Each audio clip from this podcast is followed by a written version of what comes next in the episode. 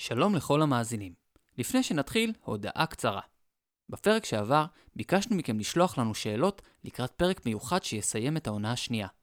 עד עכשיו קיבלנו המון שאלות מצוינות ומקוריות, וגם יצא לנו להכיר קצת אתכם, המאזינים הצעירים שלנו. חלק מהשאלות היו כל כך טובות, וגם במקרה התאימו לפרקים שבכל מקרה תכננו, שחשבנו לשלב אותן בפרק משלהן. אז הנה רז מקיבוץ יקום. שלום, אני רז, אני בת שש, אני גרה בקיבוץ יקום.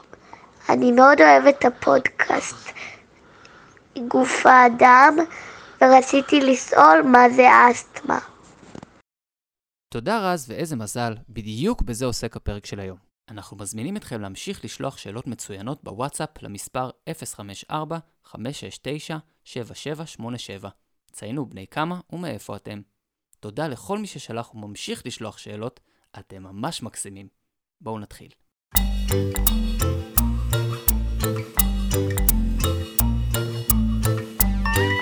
מסע אל גוף האדם, פודקאסט לילדים, כותב דוקטור יאיר פוזניה, מגישים יואב ויאיר פוזניה, והיום עם האורח המיוחד, דניאל פוזניה.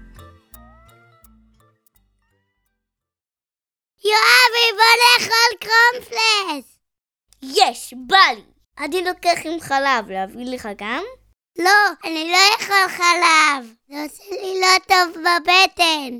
אז במקום אני אקח עוד מלא קרומפלס.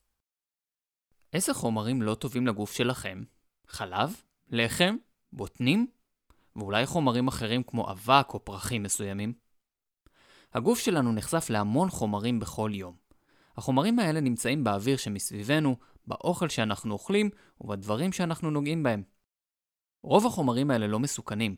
למשל, מישהו אי פעם חשב ששערות של חתולים הן מסוכנות לגוף? הרי זה כל כך פלאפי ונעים. אבל יש אנשים שמערכת ההגנה שלהם מאוד לא אוהבת שערות של חתולים. מערכת ההגנה, שנקראת גם מערכת החיסון, היא המערכת שהמטרה שלה היא להגן על הגוף מפני גורמים שיכולים לגרום לו נזק.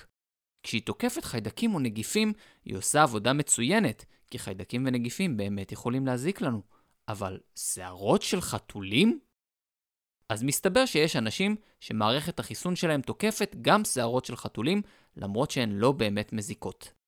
זה בעצם אומר שמערכת ההגנה שלנו לפעמים קצת מתבלבלת. המצב הזה, שבו מערכת ההגנה פועלת נגד חומרים שהם לא באמת מסוכנים לגוף, נקרא אלרגיה.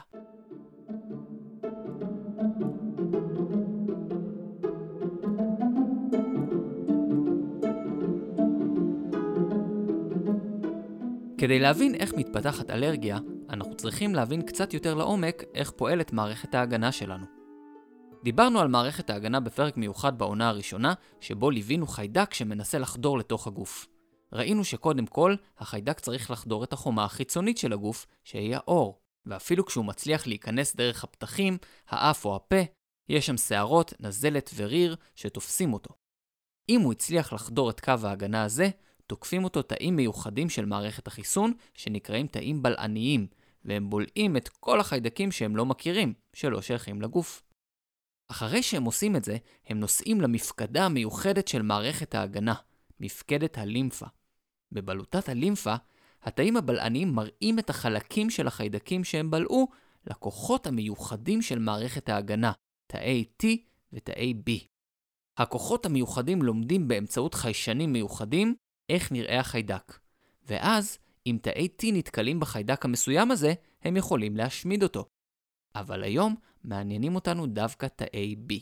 אחרי שתאי B לומדים איך נראה החיידק, הם לוקחים את החיישנים המיוחדים ומשחררים אותם למחזור הדם.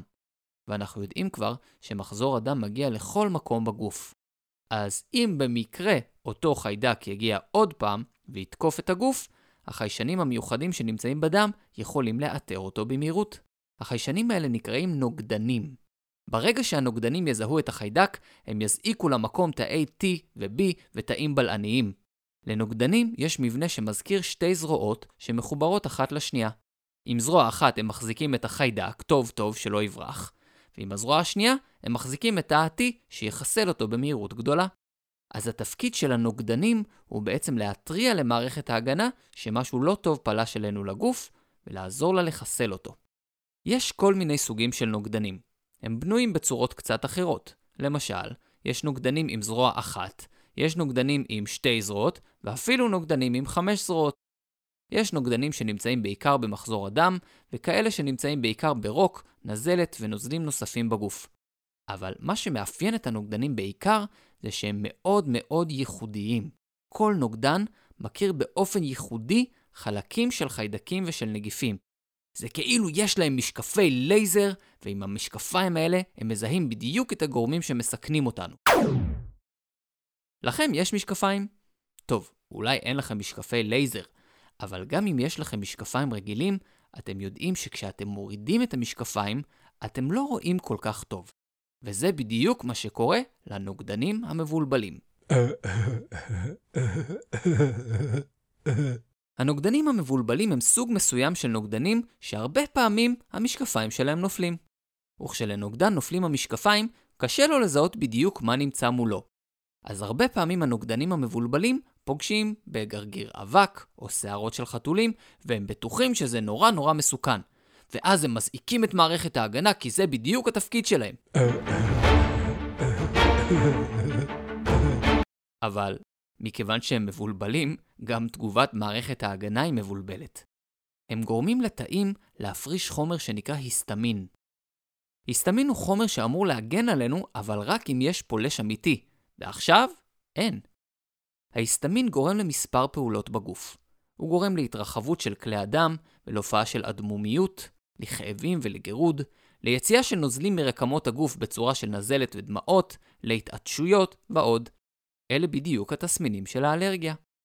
במקרים חמורים במיוחד, יכול להיגרם גם קיבוץ של שרירים והתנפחות באזור הפה והלשון, וזה יכול להיות מסוכן כי זה עלול לחסום את קנה הנשימה. אבל אצל רוב האנשים זה לא המצב, ואלו שכן, כמעט תמיד יודעים את זה מראש. אז יש אנשים שאלרגיים לכל מיני דברים, וכשהם נחשפים לאותם דברים, הם סובלים מנזלת, גירודים ועוד דברים לא נעימים.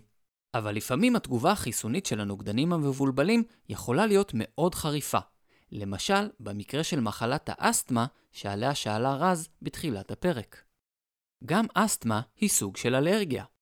רוב האנשים שסובלים מאסתמה בכלל לא יודעים למה הם אלרגיים ומה גורם להם לתסמינים של האלרגיה. אבל אם הם במקרה נחשפים לגורם האלרגיה, הם יכולים לסבול מהתקף חריף של אסתמה. זה יכול להיות מסוכן, כי השרירים ליד קנה הנשימה לוחצים עליו, ויכול להיות קשה לנשום. לכן מי שחולה באסתמה, מחזיק בדרך כלל משאף מיוחד.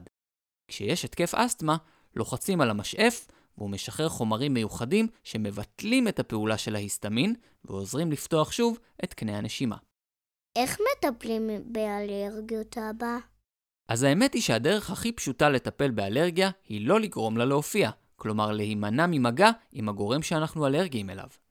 זה חשוב במיוחד אם אתם בעצמכם אלרגיים למאכלים מסוימים, או שיש לכם חברים כאלה. יש גנים ובתי ספר שמבקשים לא להכניס אליהם מאכלים מסוימים, כמו למשל חמאת בוטנים, אם יש בבית הספר ילדים שאלרגיים לבוטנים, וזה דבר מאוד מאוד יפה וחברי עבור הילדים שסובלים מאלרגיות. אם האלרגיה חמורה, ויודעים בדיוק מה החומר שגורם לה, אפשר לתת חיסון מיוחד. בחיסון הזה מנסים להוריד את מספר הנוגדנים המבולבלים ולהעלות את מספר הנוגדנים הטובים, ובכך להפחית את התסמינים של האלרגיה. הבעיה היא שלא תמיד יודעים מה גורם לאלרגיה, לכן יש מבחנים מסוימים שאפשר לעשות כדי לדעת מה הגורם. במבחנים האלה נותנים כמויות קטנות קטנות קטנות של כל מיני סוגי חומרים, ובודקים מתי מתפתחת תגובה אלרגית. ואם באמת יש מצב חירום, כמו בהתקף אסתמה קשה, או אם בטעות מישהו נחשף לחומר שגורם לו קשיי נשימה, יש זריקות מיוחדות שאפשר לתת כדי לפתוח מחדש את דרכי הנשימה. האנשים והילדים שיש להם אלרגיה חמורה, בדרך כלל נושאים עליהם את המזרק המיוחד הזה, שנקרא אפיפן. אז אם אתם כאלה, תוודאו שאתם או המבוגרים שבסביבתכם יודעים להפעיל את המזרק המיוחד. אז לי יש אלרגיה לחלב? כשאתה אוכל חלב, יש לך נזלת? מגרד לך? לא, אבל כואבת לי הבטן. אז במקרה שלך זאת לא אלרגיה, אלא רגישות. להרבה אנשים יש רגישות לחלב, או יותר נכון, לסוכר שנמצא בחלב ונקרא לקטוז. בתאים של רוב האנשים יש חלבון פועל מיוחד שמפרק את הלקטוז לסוכרים קטנים יותר שמתעכלים אצלנו בגוף. אבל יש אנשים שאצלם הפועל החלבון הזה קצת עצלן ולא עובד כמו שצריך. אז סוכר החלב עובר דרך כל מערכת העיכול ומגיע למעי הגס. במעי הגס יש חיידקים שמפרקים אותו לגזים שמנפחים את הבטן וגורמים לכאבים ולתחושה לא נעימה.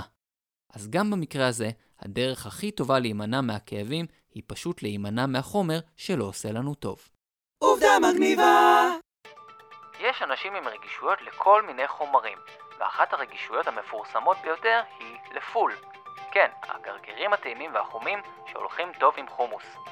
באופן קצת מוזר, רוב האנשים האלה הם מאותו מוצא, מאזור עיראק. כנראה שלפני המון שנים הייתה שם קבוצת אנשים שאצלה זה היה נפוץ, והקבוצה הזאת הלכה והתפזרה בעולם.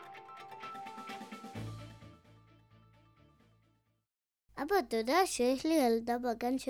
שיש לה צליאק? היא לא יכולה לאכול לחם ועוגות. זה גם כמו אלרגיה? צליאק היא לא אלרגיה.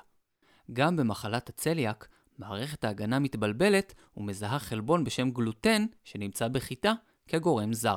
בדרך כלל, כשאוכלים מאכלים שמכילים חיטה או קמח, חלבון הגלוטן נצפג לתוך תאים במעי הדק, ומשם עובר לדם כמו רוב מרכיבי המזון. אצל אנשים עם צליאק, בניגוד לאלרגיה, מערכת החיסון לא משתוללת ומנסה לתקוף את הגלוטן, היא תוקפת דווקא את תאי המעי שאליהם נספג הגלוטן. המחלה הזאת נקראת מחלה אוטו-אימונית, כלומר, מחלה של חיסוניות עצמית, שבה מערכת ההגנה מתבלבלת ותוקפת בטעות את תאי הגוף שלנו. התוצאה של זה יכולה להיות כאבי בטן קשים וקשיים בעיכול. לצערנו אין טיפול טוב נגד צליאק. הדרך היחידה לחיות עם המחלה הזאת היא להימנע לחלוטין מחשיפה למאכלים שמכילים גלוטן. ולמרות שיש תחליפים טובים, כמו לחם ועוגות שעשויים מקמח ללא גלוטן, זה עדיין קצת מבאס. אז אם אתם מחפשים מה לחקור בתור מדענים ורופאים צעירים, ואם תמצאו פתרון רפואי למחלת הצליאק, תגרמו אושר ושמחה להרבה מאוד ילדים ואנשים מבוגרים. אבא, אם אני לא יכול לאכול חלב, אז אני יכול יורגות? אז מה למדנו היום? מערכת ההגנה שלנו היא מערכת מצוינת, אבל גם היא מתבלבלת מדי פעם. יש נוגדנים מבולבלים שמנסים לתקוף כל מיני גורמים לא מסוכנים, וזה גורם לנו לאלרגיות. במקרה הטוב האלרגיה מתבטאת בנזלת וגירוד, ובמקרים פחות טובים היא יכולה להיות מסוכנת. אם יש לכם אלרגיה כזאת, חשוב שאתם ואנשים בסביבתכם ידעו מה גורם לאלרגיה הזאת כדי שתוכלו להימנע ממנו, וגם איך מטפלים במקרה של התקף חמור. חוץ מאשר אלרגיות, יש סוגים אחרים של רגישויות לאוכל. אז אנחנו מקווים שאתם יכולים ליהנות ממגוון מזונות, וגם אם לא, יש שם תחליפים לא רעים בסך הכל. אז תרכיבו לכל הנוגדנים שלכם את המשקפיים הנכונים, אה? ותנו לגוף לעשות את העבודה.